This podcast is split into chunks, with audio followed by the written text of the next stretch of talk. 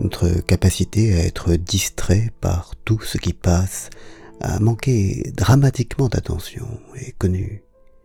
Mais cette distraction atavique, qui a les inconvénients qu'on sait, est aussi un don, ce qui ne signifie d'ailleurs pas qu'il ne faille pas la combattre.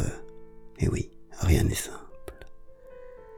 À la différence de beaucoup d'autres animaux qui sont naturellement focalisés sur ce qu'ils font, attentifs à ce qui les entoure, au bruit, aux vibrations, il nous faut, pour atteindre cet état de conscience et d'éveil, de la discipline, de longs exercices de méditation, parce que notre penchant naturel est de rêvasser, d'écouter notre brouhaha intérieur qui est bavard, de céder constamment à l'appel des sirènes qui détournent notre attention.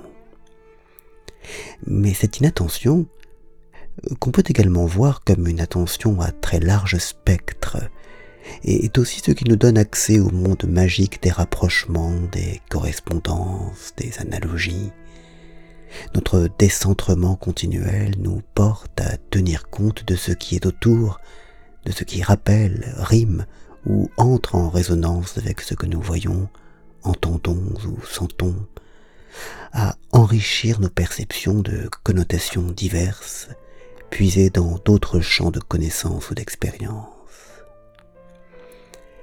Peut-être est-ce dans ces moments où la pensée dérive et vagabonde qu'elle est la plus capable d'établir des liens entre objets différents, de reconnaître des analogies, d'être touché par l'illumination.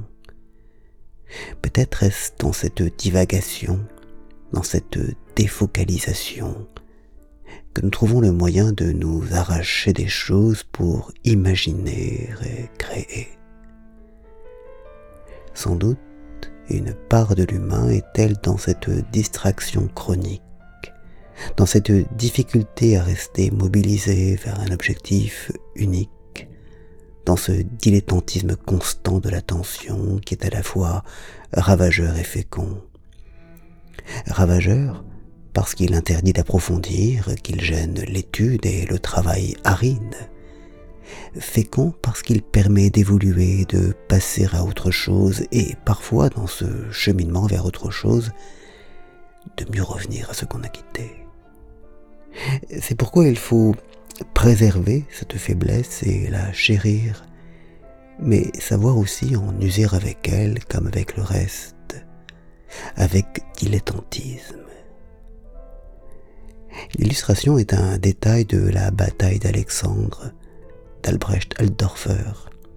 C'est Pierre qui, il y a longtemps maintenant, m'a fait découvrir ce tableau qui montre ce à quoi pourrait peut-être ressembler une attention totale, une attention qui, d'un bout à l'autre du champ de vision, verrait tout